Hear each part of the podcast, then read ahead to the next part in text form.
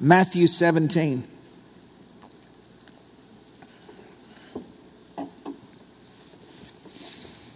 If you'll stand with me for the reading of God's Word, we're going to read verses 24 through 27.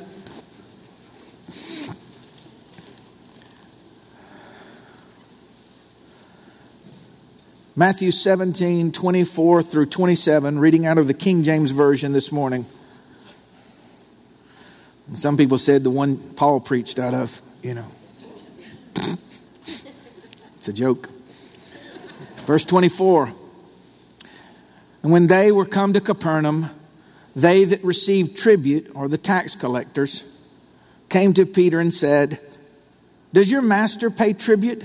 And what they were referring to is every Israelite male from 20 years old and up paid a tribute tax, if you will, for the maintenance of the temple. And on average, it was the salary of an average worker for two days. And so they were always trying to find occasion to denounce Jesus, to bring shame, because someone that didn't pay tribute was pulling away from the Hebrew relationship with the Lord. And they asked Simon Peter, Does your master pay tribute? And he said, Well, yes. And when he was coming to the house, Jesus prevented him, which means before Simon could tell him about the conversation, Jesus said, What thinkest thou, Simon?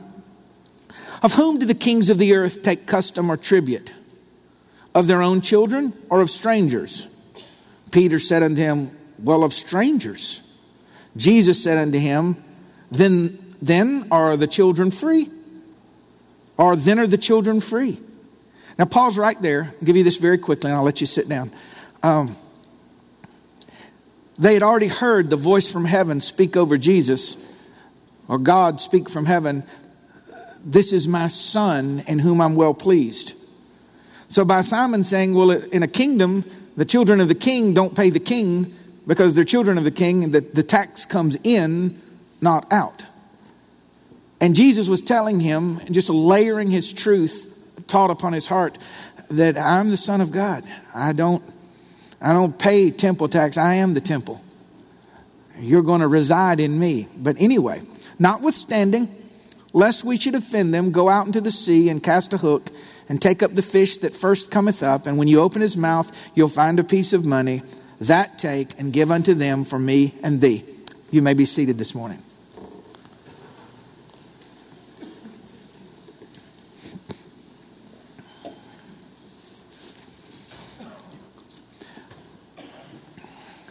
This passage is rich with Hebrew influence, it's rich with custom, it's rich with uh, the pulling out of Jesus being more and more not just rabbi, but the master of rabbis. This has to do also with God pronouncing in a unique unmistakable way that He's perfect, that He has perfect control, He has perfect timing. He's perfect. He upholds all things by the word of His power. And I want to just touch on this and then give you the four points this morning. I, won't keep you long, but what are the odds?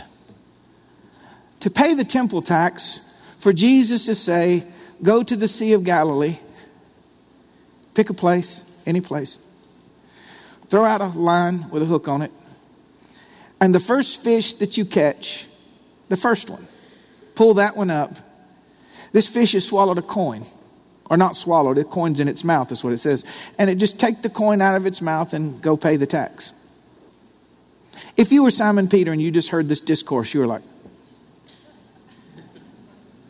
What? Go, go, go, get, get, get. What was the journey like? Kelly, would you go for me?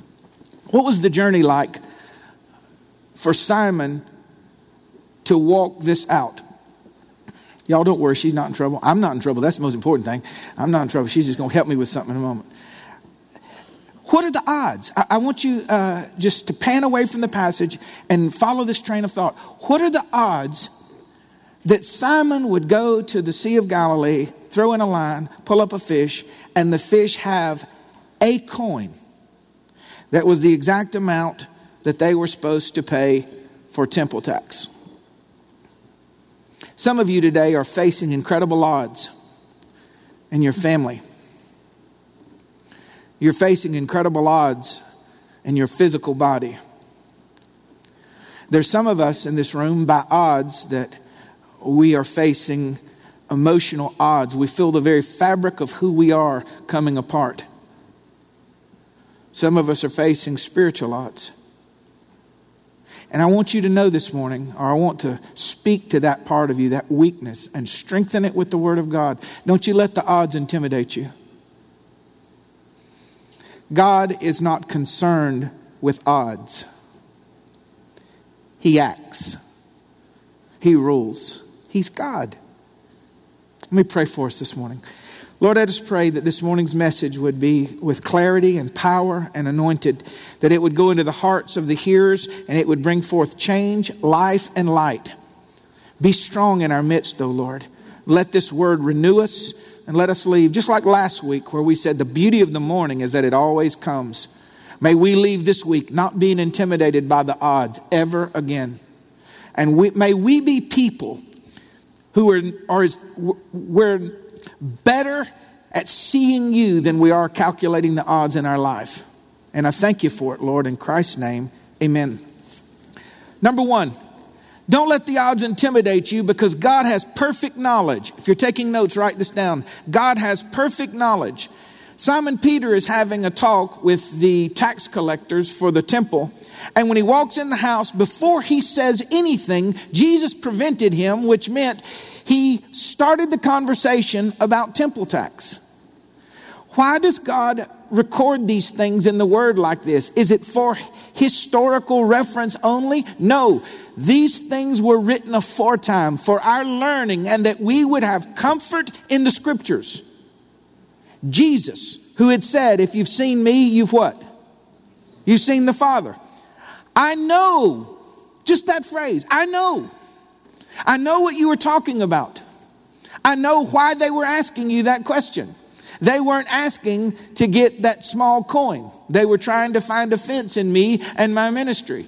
God has perfect knowledge concerning you. He knows this morning the complexities of your situation. Sometimes it's not how hard the situation is where we're at, it's how complex it is. Because if I do this, it'll have this adverse reaction. And if I don't do this, it can be misinterpreted this way. When you cross over in your prayer life and you go from explaining to God what is happening, which is updating Him because He doesn't know. Lord, I'm glad I got some time to talk to you. You'll never believe what happened here. Well, tell me about it. I wasn't watching, so update me. When we stop telling the Lord about our life and telling Him about what we believe about Him, we change. Yes, we're to let him know, but it's not because you don't know. I know you have perfect knowledge, and I know you're familiar, acquainted, and current. One of my favorite verses where it says, The hairs of your head are numbered. You've heard me teach this for 19 plus years, that they're numbered. Not that he knows how many they are, they're numbered. Why would God want me to know that my hairs are numbered? He wants me to know he's current with me. John, this morning you lost 130 of them, and I can tell you the numbers of them. Number 21, number 62, number 135, number, we don't go past 300 no more, we're running out. But you've lost a lot of them, and I want you to know I'm current with you. God knows the scope of your needs, Matthew 6 8. God knows our needs before we ask, the Bible said. And God knows the odds stacked against you and what rate the window of help is closing. In 1924, the Dallas Theological Seminary, President Chafer had announced to his faculty uh, a foreclosure was pending, it was imminent. Harry Ironside, Harry Ironside, as well as many other wonderful, famous men of God, began to pray that the foreclosure wouldn't happen. It was supposed to happen the next day. And they were at the last moment before the seminary closed in the city and blacked the eye of God. And Harry Ironside said, Lord, your word says that you own the cattle on a thousand hills. Would you sell some cattle for us, oh Lord? And while they were behind closed doors, believe it or not, it's a documented fact. A Texas businessman arrived after selling two carloads of cattle in Fort Worth and brought the check with him at the exact time they were praying. So God didn't respond to their prayer, He was moving before the prayer. Came in, knocked on the door, told the secretary, said, I don't know what you need it for. I don't care what you do with it. But God has bothered me about this so much this week, and I've sold the two cattle, two uh, cargoes of cattle, and here's the check. Do with it what you want. And the secretary knocked on the door, and I'm summarizing the story for you. And the president, you know, we're praying, don't interrupt us. You know, there's that feeling you get around some people. And he opened the door, and uh, she said, uh, This man just brought this check for you. And it was the amount that they were in debt to behind, behind debt. And the president said, Harry, God sold the cattle. Why do I tell you stories like that? Is it that you're never going to suffer lack or you're never going to suffer want and you're never going to go through seasons? No, it's that God knows. God knows. He's fully aware of your needs and prepares ahead of time the solution to your problems. He knows ahead of time and prepares for the solution of your problems. He knows. And He's already at work for you and on your behalf. But we can't see it. Because we think that God is like us, and if God were like us and He saw what we saw, He'd be doing something, and we say things like, Well, I can't see God doing anything. And here's a word for you this morning Isaiah 55, 8 and 9.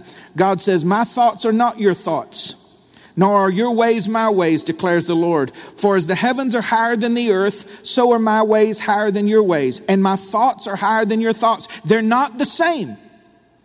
I've communicated things in the Word of God to you in a simple way for you to grasp them and you receive them and they change you. But you don't know how I do. This story is about us having our mind short circuited and our spirit just accepting the fact that God is doing things you cannot see and that you do not understand. Because God is not a grown up us, He's altogether different. My wife's brought a guest with well, we've got a guest here. She's going to bring him on stage. Y'all welcome my 160 pound boy, my orphan boy, Pork Chop. Pork Chop, come on up, buddy.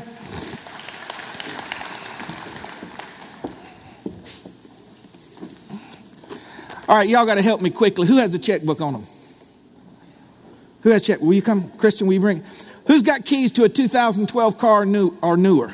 Just hurry. Come on up here with your keys. You got to like spotlight though, because you're going to be up here. All right, here we. Choppers. Hey, buddy. That's my big boy. Chop has a thyroid issue. It's just, he's, he's fat. Okay. All right. Will you write Pork Chop a check for me out of this checkbook? Just make it out to Pork Chop. It'll work. Pork Chop. Okay. How generous do you feel? Oh, $1,000. What's your car? 2013 Altima. Wow, 2013 Altima. Okay, so let's turn this way so everybody can see us. Okay, choppers, I want y'all to make your appeal to him. I've done this twice before in 19 years with two different dogs. We did one with Bullet and one with Florence about. Four. Hey, big boy. These are animal crackers, by the way. He eats them off of our girls, out of their hand, in their hair, off their cheeks. All right. Uh, I want to get a mic for you. Hold on. Wait right there, choppers, and don't do nothing on the stage, please. Tell Pork Chop what you got him there. I got a thousand dollar check for you. Talk, convince him. You want some money? I got a thousand dollars. You can buy all the biscuits you want. Tons Would you of tear it off and see? Tell him what he can do with it. Chop. check? You want the check, Chop? Christian, you're not Pork real chop. persuasive. I know. Pork chop, look, I got a thousand dollars right here for you. You can take it. You can go get a steak. Animal crackers. Those cookies are no good. Just get a big old fat juicy steak and you will be so happy. Here. Here.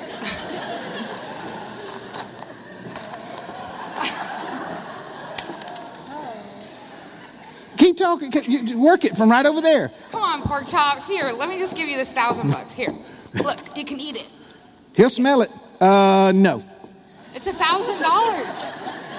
Thank you. Would you give her now? Tell us about your car and tell us the color and what you like about it, and show him the keys. You got keys? Okay. Come here, Pork Chop. Get it close to you. The- the. Come here, Pork Chop. Come on, I got a good car you can ride. Oh, that's a good boy, and it's silver and it's all comfy. No, that's loving. We're, we're talking about a Oh, car. That's a good We- boy. we ain't doing loving. You hang your head out the window. Choppers? You want to go for a ride? No? Come on, let's go for a ride. You can go for a ride in my car. I'll let you hang your head out the window. It's a new car, choppers. Come on. Come on, Pork Chop. You can slobber all out my window. I like doggy slobber. So it ain't Yeah. happening. Kelly, you want to take choppers with you? Sure, I'll take that. Thank y'all for trying very much. Would y'all give them a hand? Here. Bye, buddy.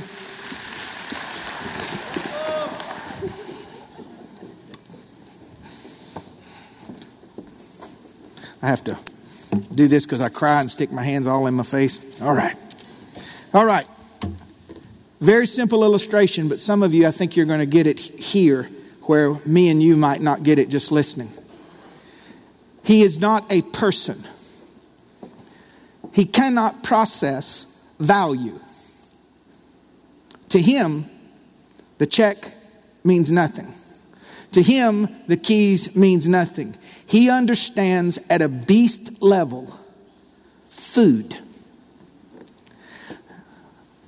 Your pastor tries to get God in my little world to orchestrate things when he's saying, You don't even understand what value is. I'm trying to work out an eternal weight of glory for you. And I'm not like you. I can love you, I can hold you, but I'm not a grown up version of you. Of you, in the same way, there are differences between animal and man. We are different than God. We're made in His image, but we're, we don't process like Him. And God has perfect knowledge about your life. How does he connect two people who don't know each other and don't know they're being led to meet at a certain place and eventually get married? We aren't capable of understanding how he orchestrates our lives so that we can meet the right person any more than pork chop can process the difference between an animal cracker and the keys to a car. But God is able to do exceedingly abundantly above all you can ask or think according to the power, the receptivity of his word, the understanding, the trust level. And in your prayer life, when you're facing insurmountable odds, you need to come to that idea of God, you know all things. Just that phrase, you know all things. I'm making my decisions based on miss, dis, and inadequate information, but you know the beginning from the end. Well, if he would just explain why to me, then I would understand and give him approval. You know why we ask the Lord why? So that he can answer us, so then we can put his answer in the courtroom and decide whether he was just or not in his decisions. And I am an animal compared to him. Faith says, I don't get it. I see animal crackers. But I trust the one holding on to me. And I release this anxiety, this fear to you because you're God. Number two, don't let the odds intimidate you because God exercises perfect control.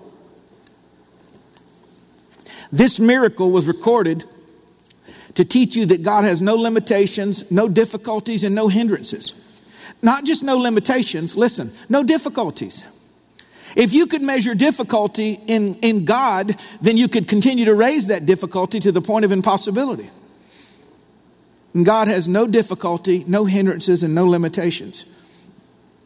God allows us to be eyewitnesses to His control in our lives when we follow His instructions. When God told Simon Peter to go to the Sea of Galilee and cast out a hook, that's very limited information. I've got two slides for you I want you to see here on the uh, big screen. The first one, I think, will just be the landmass. Now, those of you that are familiar with maps, you understand that those little dots around the darkened area are villages and cities. The Sea of Galilee is 166 kilometers total mass. And we've got a little clip, an aerial view for you, uh, just a few seconds, showing you one corner of the Sea of Galilee. Watch this.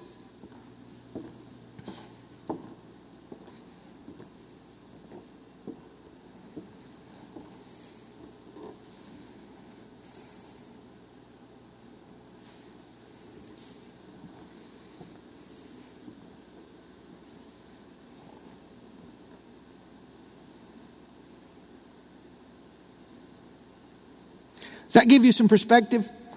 Okay. Grief, go take a poll out there. Where? Go to the sea. Where? Left, left side, right side. 166 kilometers in mass.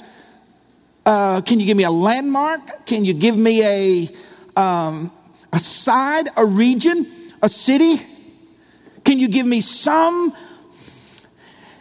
Lord, can you give me some particulars so I don't just feel like I'm going into nothingness? And God is so great. What He says is pick a place, any place, and my perfect will will find you. Isn't that amazing? Perfect control. We worry because we don't think God knows, and we worry because we don't think God is in control. And He put this portion of Scripture in the Word of God so you'd understand that it don't matter where you start, God can get you to where He needs to get you, just like He wants to get you there. Isn't that good? Limited information.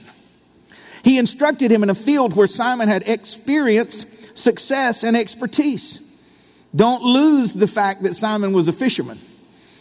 Do you think it's kind of tongue in cheek that when Jesus is trying to drive this lesson home, he's taking an area where Simon thinks he knows a little bit about something? You'll hear people say, Well, you know, I wasn't born yesterday. I know about life. I'm 40, I'm 35, I know the deal. I've been around. I was born at night, but not last night. You don't know nothing. You and I, you and I, first of all, our heart is deceitfully wicked. We don't even know it and we see through a glass darkly. And our rest comes from when we accept the fact that God exercises perfect control. And like Ben said this morning, He's working all things, all things, everything, every detail, every encounter, every relationship, every setback, every disappointment, every disillusionment, every, everything to get us to the right space, to the right spot on the sea where his intentions swim right up to our feet at the land because he's in perfect control. He instructed Simon in a way that was counterintuitive. Hey, Simon, use a pole with a hook. All right, those of you that are fishermen, you know, we love, we got our bass boats and depth finders and longitudes and latitudes. They had wooden boats fit usually two guys and a net. Some of them were four, enough for four men. Don't you know Simon's thinking, well, Lord, the Sea of Galilee, 166 kilometers, if I used a net, here we go, watch. This is so good. It'll increase my odds. You're missing the whole point of this lesson. you could throw a net until you're 142. I knew about the fish with the coin in its mouth. See, you're thinking if I catch enough fish, then my odds will go up that you'll find the fish with the corn in his mouth. You see, we're always trying to reason with God instead of living a life of childlike faith that says, I believe that you are able, you're watching, you're perfect, you have perfect knowledge, and you exercise perfect control in my life. How are you supposed to find the one you're supposed to marry? Seven billion people in the world. How are you supposed to find them? You're supposed to believe that God could cause that person to swim into your life and do something in you where you'll just know. Because God has perfect control. And I'm not speaking primarily this morning on those being single getting married, but I just thought I'd throw a couple things out there to you that weren't part of my sermon, but I thought would be encouraging to you. For those of you looking for a mate, someone to share your life with, it's not what you're fishing with, but for whose glory you are fishing that makes all the difference in the world. Did anybody else notice there was no mention of bait? What does your Bible say? Throw out a what? Now, I don't believe I'm doing injustice to the Word of God. I think if he meant put some bait on there, put some night crawlers on there, or some shiner minnows or something, he just said bait. He just said throw a hook out. Well, why would he do that? The fish has already shown you it like shiny stuff. Do you get it? It's just a coin. Somebody drops a coin. It, just and it didn't swallow it. Just holds it in his mouth. God said, just hold it there till I, I'll get back with you. How much control is exercised here? How much foreknowledge is it? There's a fish that was created in this lake. When the lake started, the great, great, great, great, great, great, great, great, great, great, great, great, great, great, great grandson of that first fish, they always eat shiny stuff. So if you'll just throw something reflective in the water, Simon, I'll make sure that that fish sees it. And he already has the coin and it'll pay your tax. See, trying to find a spouse, trying to find a house, trying to find how God's going to do something, all that melts away in the word trust. And faith cometh by hearing, and hearing by the word of God. And you have to decide if you believe that God has perfect knowledge and that God has perfect control.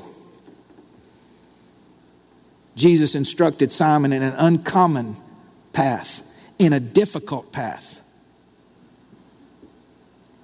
Simon was fishing for a fish that God had touched and that was being used for his purposes.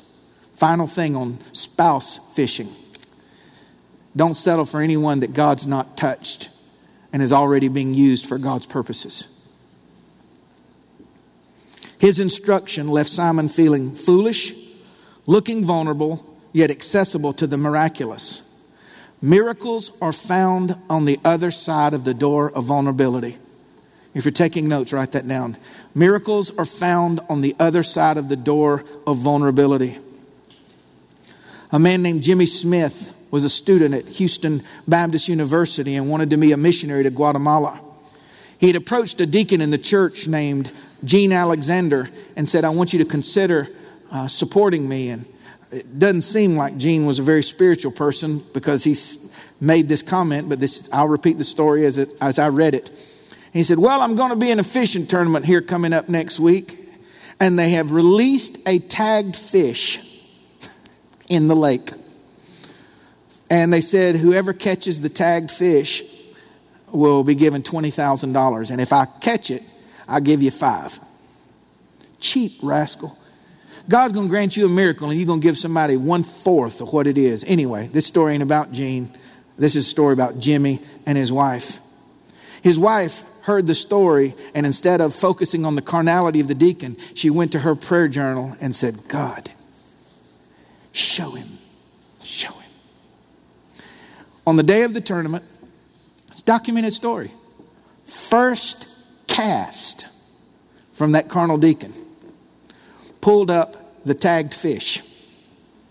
First cast. So, any of you guys ever been in a fishing tournament and all the boats go out, the bass boats in different directions? Where do you stop? God said, it don't matter.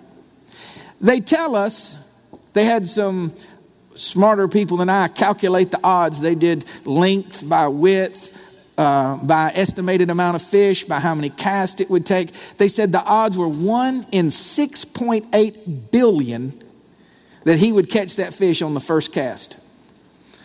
And I got up this morning to tell you that what is one what is 1 in 6.8 billion the odds are 1 in 1 if it's the will of God for your life.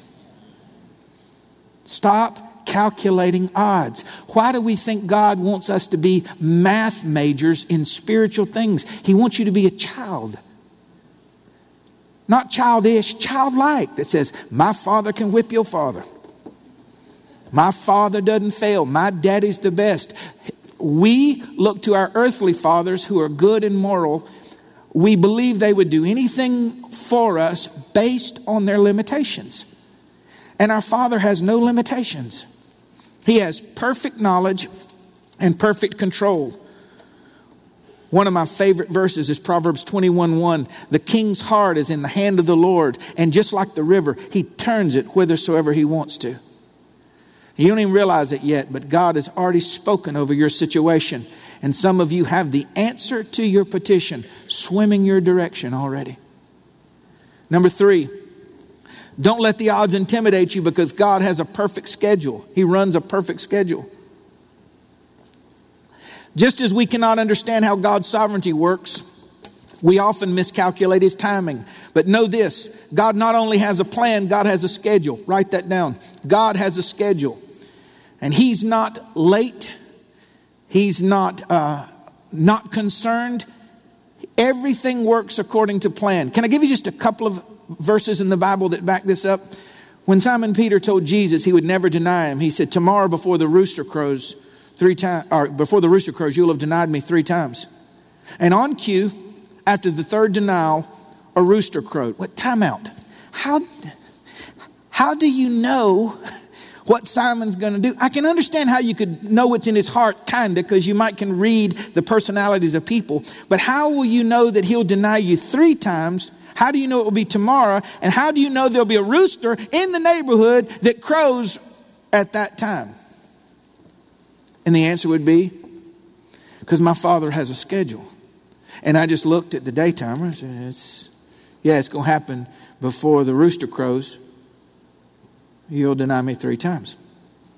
When Jonah was thrown overboard, there just so happened to be a whale right beside the boat. And oh, I want to answer the question for those of you that might not be believers, and I don't mean it sarcastically, but you have friends that mock those of faith and, you know, said, oh, that's just a fairy tale. You believe that? Absolutely, I believe it.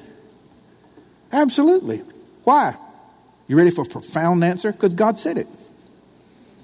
I'm, I'm, if God's word is not true, then I'm the biggest fool that's ever lived on the face of the earth. I like my odds. So they get ready. One, two, three. And they throw Jonah overboard, and before he could drown, this fish swallows him. Had to be big enough to house him for three days. So the fish is coming up for air, parking at the top. Jonah's getting air in for three days. Why? Do you remember when Jesus in the New Testament he said, As Jonah was in the belly of the fish three days, so will the Son of Man be in the belly of the earth? You remember? Oh, it was on schedule. Jonah had to go in when he went in, and he had to come out when he came out because nothing just happens. It was all tied to Jesus' redemption story. And Jesus went back a couple thousand years and brought it to the future and said, This is all scheduled. Abraham lifting a knife to kill his son at the command of God. And right before he drove the knife into his son's heart, he looked and there was a ram caught in a thicket. So he and his boy are walking up the mountain on one side, and the ram's walking up the mountain on the other side. And at just the right time, he gets caught. And God didn't want Abram to kill his son. He just wanted to see that he was more important to them than anything else. These things, these coincidences, if you will, which aren't coincidences, happen in our life for God to prove himself to us. He's trying to speak pork chop to us with flashcards. Do you see there's the odds are too great. And when I come through, even if you can't articulate it, just know that it's me. And know that I'm in perfect control. Know that I have perfect knowledge and I'm running on a perfect schedule with you. These kind of things happen because God is in the design of these things, the implementation of these things, the details of these things, and the culmination of these things that He's purposed in your life. He runs a perfect schedule because He set the schedule based on perfect knowledge. He runs a perfect schedule of your life because of how valuable you are to Him. He runs a perfect schedule because He never grows weary, and His faithfulness will allow Him to do nothing less. He runs a perfect schedule because he oversees the affairs of his children personally. We often think that God is off schedule because of our strong desires, our unwillingness to wait, and our assessment of our situation made upon all the variables that we think are complete information. But God makes the decisions about our schedule based on perfect knowledge being exercised through perfect control. One day, I've, I've done it over the years past, but I want to tell you the full story of how we got this building. But I want to give you this one part out of this.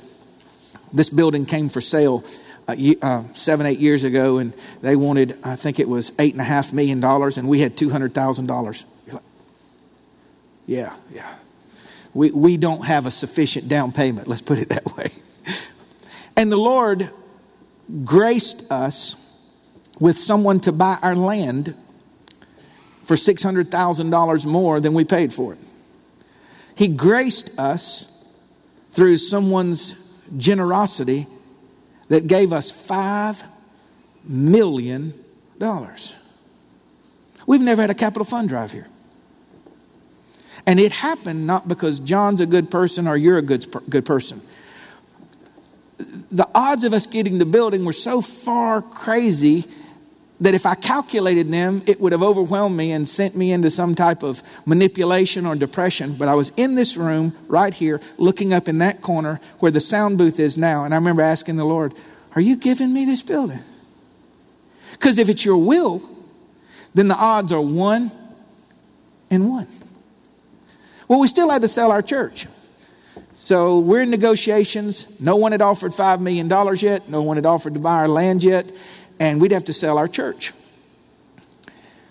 Beth calls me from uh, Beth White, who was an associate with me for 10 years. Oh, I miss her and Dave so much, but they're doing wonderful. And Galax doing a wonderful, wonderful job.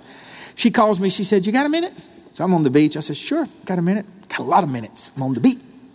I'm doing good. Moment of silence for the beach, please. Oh, thank you, Lord.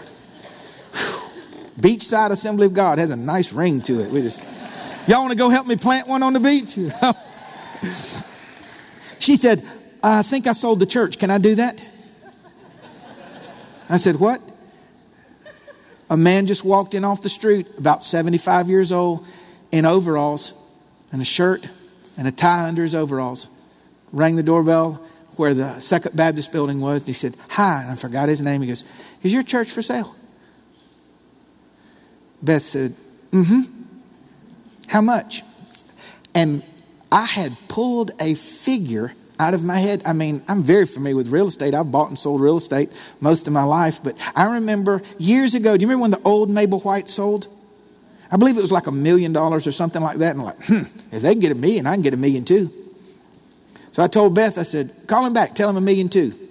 No appraisal, no comparable sales pulled up for my real estate agents, just she called him up, and the guy said, uh, Can I bring people by this evening? So, same day, he brings by like 40 people that toured the church. And they said, uh, Tell your pastor we'll take it. So the piece started to come together. I'll show you. And so then the, the, the, uh, the five million came, the purchase of the land came. And then, of all things, they were Seventh day Adventist. And it worked out that while we were getting this thing worked together because this there was nothing in place. Three or four months, oh, you can just worship on Sunday. We're not using the building. I'm like, duh. and you look back and you realize he had to walk in on the overalls on that day because I needed to know that day about that so I could talk to this person. And when it all come together, and one of the final kickers was we were negotiating our loan at uh, a major bank here. I won't tell you who it was. And uh, I told him, I said, uh, Can I talk to you off to the side? And I said, This is a slam dunk loan. We're borrowing 14 cents on the dollar. Um, I don't want to pay for this loan. And the vice president of the bank said, Excuse me? I said, Between you and I, I know that you're just going to send it to uh, a secretary somewhere and they're going to type up the loan documents and it's going to cost us sixty to $100,000. And this is just a God thing. And I just don't want to waste his money. I said, You're going to pay her $12 an hour and I'm going to give you $100,000. I just, I'm borrowing 14 cents on the dollar, and if I default on this loan, you make $8.6 million. So I just don't want to pay for this loan. So fast forward, last detail, we're at closing. This long lawyer table. The table's worth 10 grand. I mean, it's just archaic wood, all carved mahogany. And I'm sitting there, you know, and we, are closing out, uh, and they're you know how they do on the first page. Let's go ahead and go to the last page, the final closing statement, so and so and so, money's from the seller, so and so, origination fee, zero. Zero? And she, he said, I mean, she, the lawyer said uh, origination fee should have been, you know, $60,000, $100,000, whatever. They'll cap it at a certain amount. And turned to the banker and said, uh, origination fee zero. Zero. And the banker goes, and I'm cheesing. So he looked at the banker. The banker goes like this, and I'm going, It's my building. It's my building. It just comes together.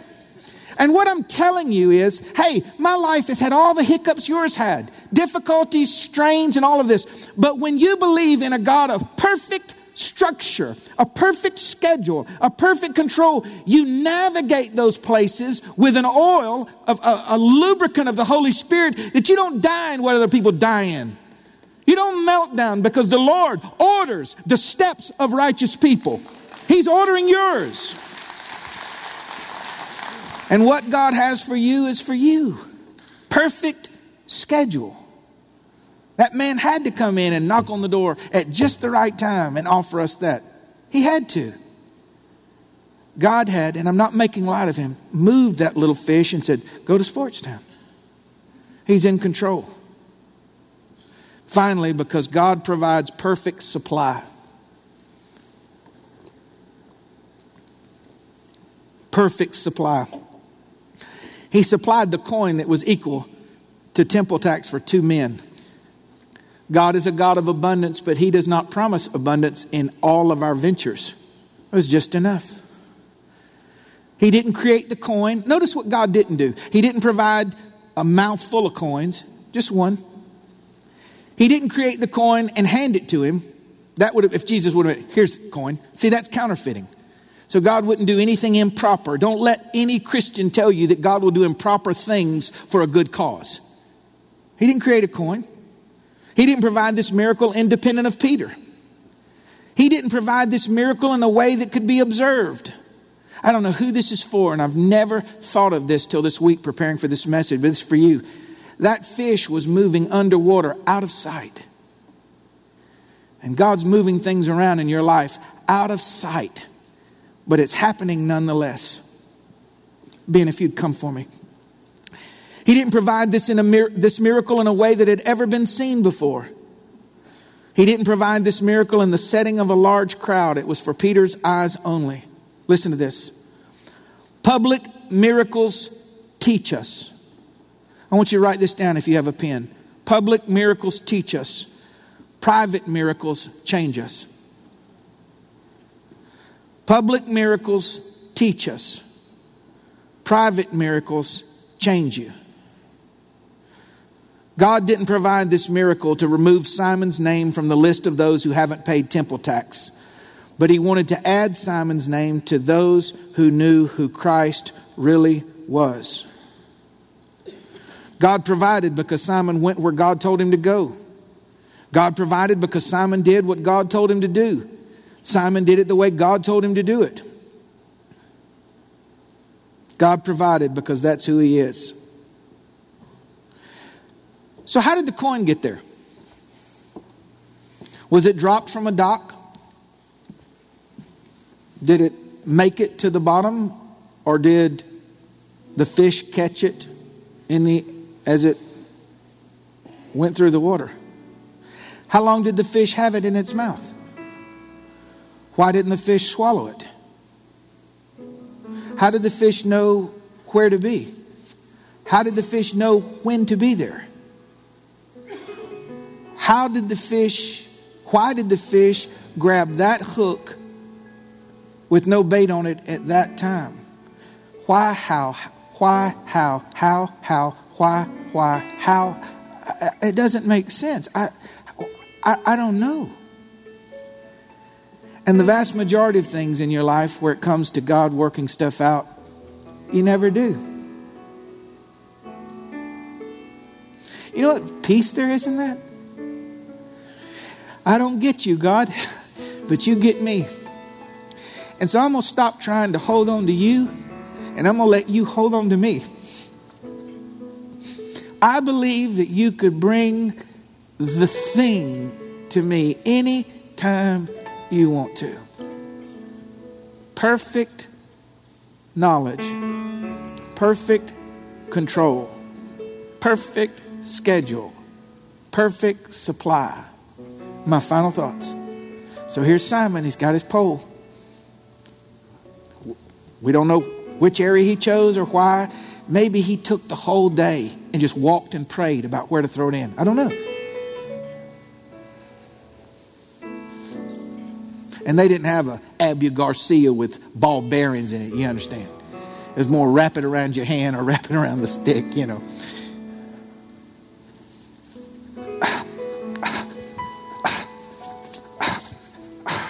Pulls it up on the shore. What would you do? If I open the fish's mouth and there's no coin, then I have a problem. But if I open the fish's mouth and there is a coin, I have a bigger problem. so he pulls the fish out.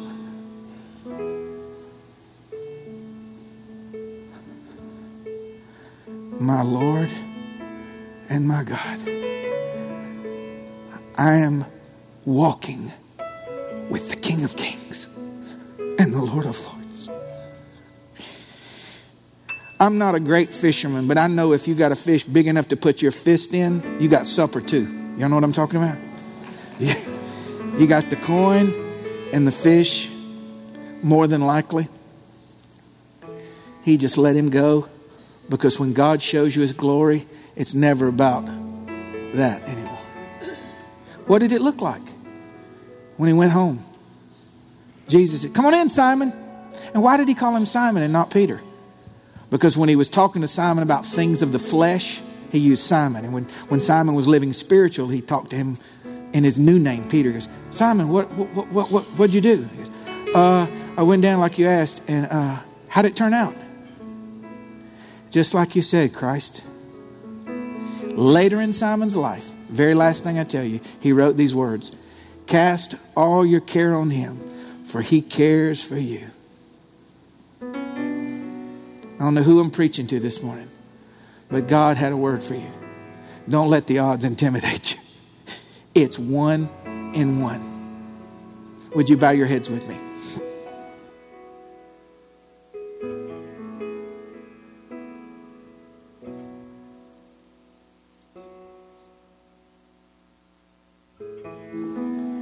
With no one looking around, if this word was catered for you, I want you just to come and find a place and stand in the front. Just come on, right where you are. Come on. Oh, Lord, I heard you today. I heard you today. I heard you today. I heard you. Pastor, why do you ask us to do that? It makes you vulnerable. There's response, there's just response. Glory to the Lord. Glory to the Lord. The rest of you in the sanctuary, would you stand with us? They're going to be praying and worshiping, and Ben and our team's going to lead us in a song, and this is going to, how we're going to close out.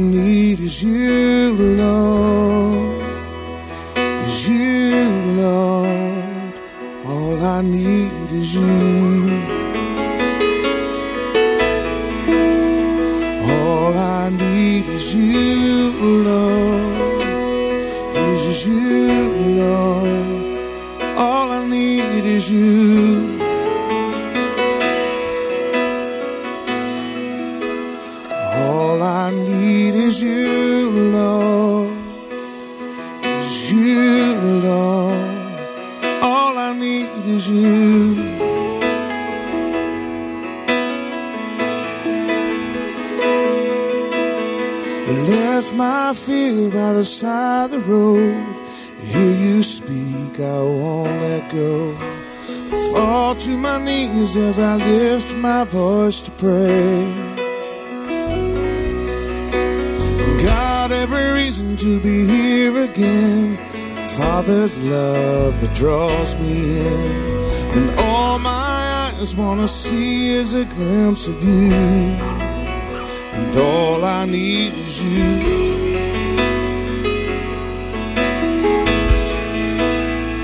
All I need is you, Lord.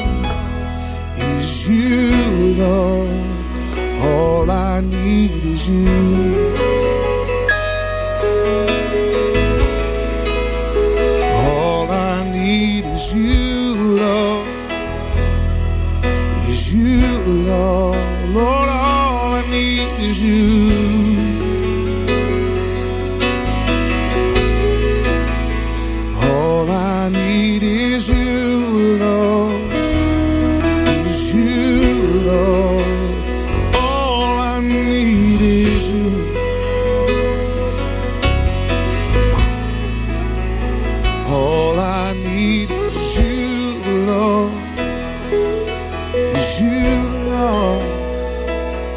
I need is you.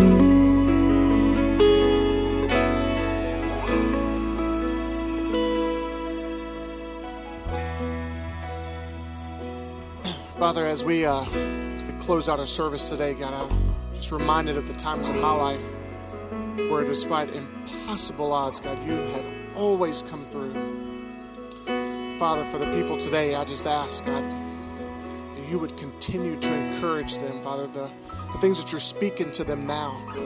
God, I pray you would continue to seal in their hearts as we leave today and as as we go to our lunches and our lives, Father God, I just ask right now that you would continue, Father, to God, reveal yourself, God, the, the thing that we're hoping and praying for. God, that's not the thing, it's you. And so I ask today, Father, that as we leave,